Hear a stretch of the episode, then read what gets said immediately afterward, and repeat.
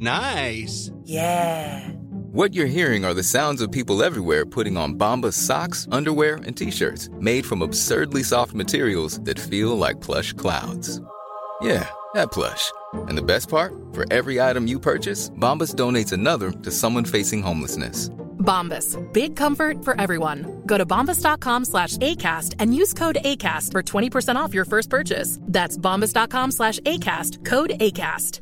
Hiring for your small business? If you're not looking for professionals on LinkedIn, you're looking in the wrong place. That's like looking for your car keys in a fish tank.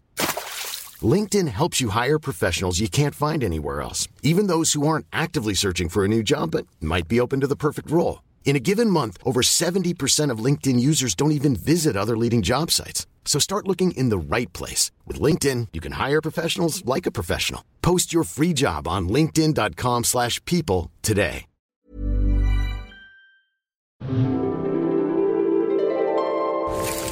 Stood right now, I'm staring at an Icelandic heavyweight that brought WWE to its knees in 2010. I'm looking at Eyjafjallajökull. This is one of many active volcanoes in Iceland.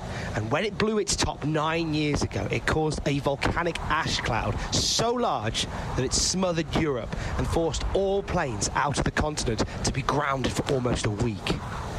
This meant that the Monday Night Raw roster, having completed a tour of Europe, was stuck and couldn't get back into the States in time for the April 19th episode of Raw.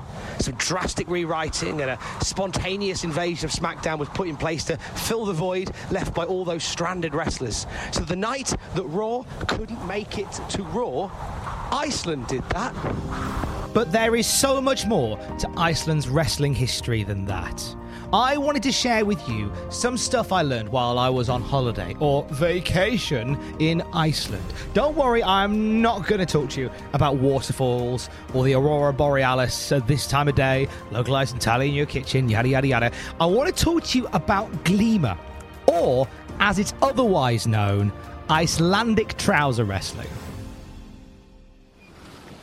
Glima dates all the way back to the 9th century and was made popular by the Viking settlers. Ingolfur Arnarson, his wife Hallveig Fróðadóttir, and brother Holifa Humason are recognized as the first settlers and the ones who actually named Reykjavik, the capital of Iceland. You could say they were the first four Norsemen. Okay, except there's except there's only three. And one of them's a woman. Uh, wrestling joke! Ingolfur was also one of the first people to lead Althing, one of the very first parliamentary gatherings on the planet. And they did that here at Thingvellir. Where I'm stood now looks like a massive tear in the earth, which which it kind of is. Thanks, thanks for that tectonic plates. But this is where the settlers would assemble to pass laws. They'd serve justice and generally converse about the issues of the day. It was a real gathering because there would be stores and merchants that would turn up to make money from the surplus of people that were attending that day's assembly. So where I'm stood right now is where, for the first time, Iceland would become familiar with Glima, or Icelandic trouser wrestling. So, how does one Icelandic trouser wrestle? Well, in a standard match, the wrestlers wear a special belt around the waist and their lower thighs. Now, each participant has to take a firm grip with a hand on the belt and the other on the trousers around the thigh. To win, you have to throw your opponent to the ground from this starting position. If an area between your elbow and your knee touches the floor, you lose. The idea is to use technique and prowess as opposed to power to take your opponent down. Glima comes in many different iterations, but trouser wrestling is considered Iceland's national sport. It was even an Olympic event back in 1912. I'm currently in a coach car park outside of Reykjavik, and I want to talk to you about the statue I'm currently stood next to.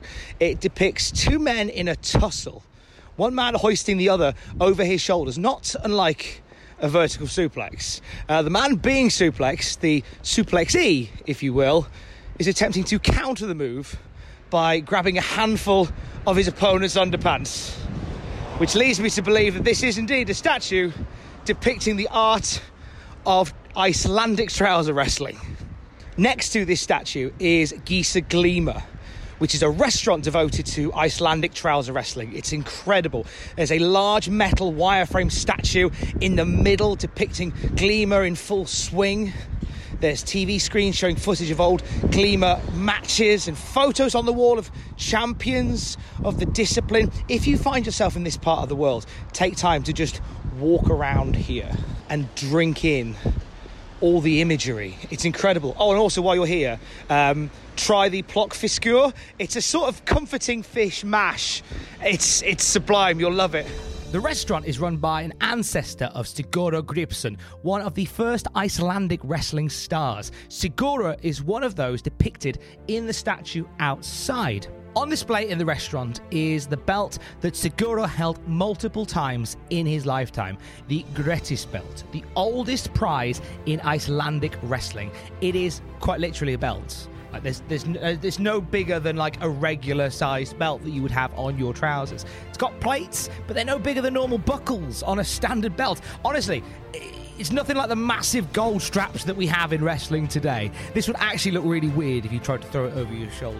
Despite the small size, it has massive historical importance. It is one of the oldest recognized wrestling championships on earth and whoever wore this belt was named the Wrestling King. I spoke to a Glima competitor to find out a little bit more about it. Margaret Run Rusana's daughter is not only a Glima wrestler, but she's also on the board for the Glima Association in Iceland. There is a story like of coming of age, a story of how well you could ride a horse and how well you could do Glima as if you were ready or if you were a man already. So we have been doing Glima like yeah, ever since we first settled, it's quite a big part of the Icelandic nation, I'd say, or the Icelandic Icelandic soul. So I've been doing it since I was a kid. So it mainly my I have to thank my brothers actually. They dragged me into it because uh, our great grandfather used to do it, and uh, I did quite enjoy it. But it did help when I started winning the boys when I was young. so I I didn't actually find myself in any other sport. It was just something about Glima that, yeah, I got hooked.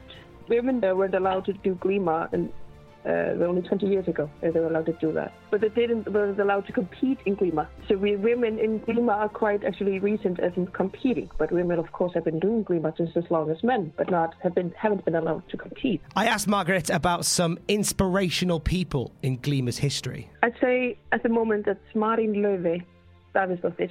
I think she's won the title with the Queen of Iceland at least at least five times. I think and she's quite young, and she is also the youngest person, youngest woman to win that title. I think she was just 15 or 16 or something when she won that, and she's just quite incredible, quite a role model. If you go onto the Facebook page for Band Iceland's, the Glima Association, you'll see a lot of people still keeping this incredible sport alive. But according to Margaret, it's actually not as popular as it used to be. Glima isn't all that popular. As you might have noticed, football has been a lot more popular. The thing is, we, our goal is just to introduce the Glima, to let people know we are still competing it. It's not just a thing that we tell about the old stories and sagas.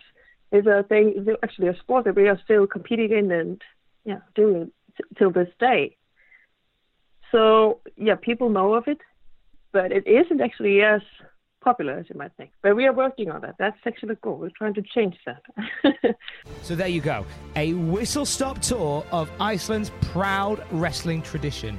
I encourage you to dig a little deeper because the world of Glima is fascinating. Also, should you find yourself in Iceland, pay a visit to Gisa Glima. Not only is it probably the only successful wrestling themed restaurant on the earth, but its walls are bedecked with further reading about the history and the glory of Icelandic wrestling. And to reiterate, try the Plokkfiskur. Honestly, it is so good. Hey, it's Danny Pellegrino from Everything Iconic. Ready to upgrade your style game without blowing your budget? Check out Quince. They've got all the good stuff shirts and polos, activewear, and fine leather goods, all at 50 to 80% less than other high end brands. And the best part? They're all about safe, ethical, and responsible manufacturing. Get that luxury vibe without the luxury price tag. Hit up quince.com slash upgrade for free shipping and 365 day returns on your next order. That's quince.com slash upgrade. Hi, I'm Daniel, founder of Pretty Litter. Did you know cats tend to hide symptoms of sickness and pain? I learned this the hard way after losing my cat, Gingy. So I created Pretty Litter, a health monitoring litter that helps detect early signs of illness by changing colors, saving you money and potentially your cat's life. Pretty Litter is veterinarian developed, and it's the easiest way to keep tabs on your fur baby's health right at home. Go to prettylitter.com and use code ACAST for 20% off your first order and a free cat toy. Terms and conditions apply. See site for details. For all the wrestling headlines in just 10 minutes, search Cultaholic Wrestling News on Apple, Spotify, or wherever you get your podcasts from.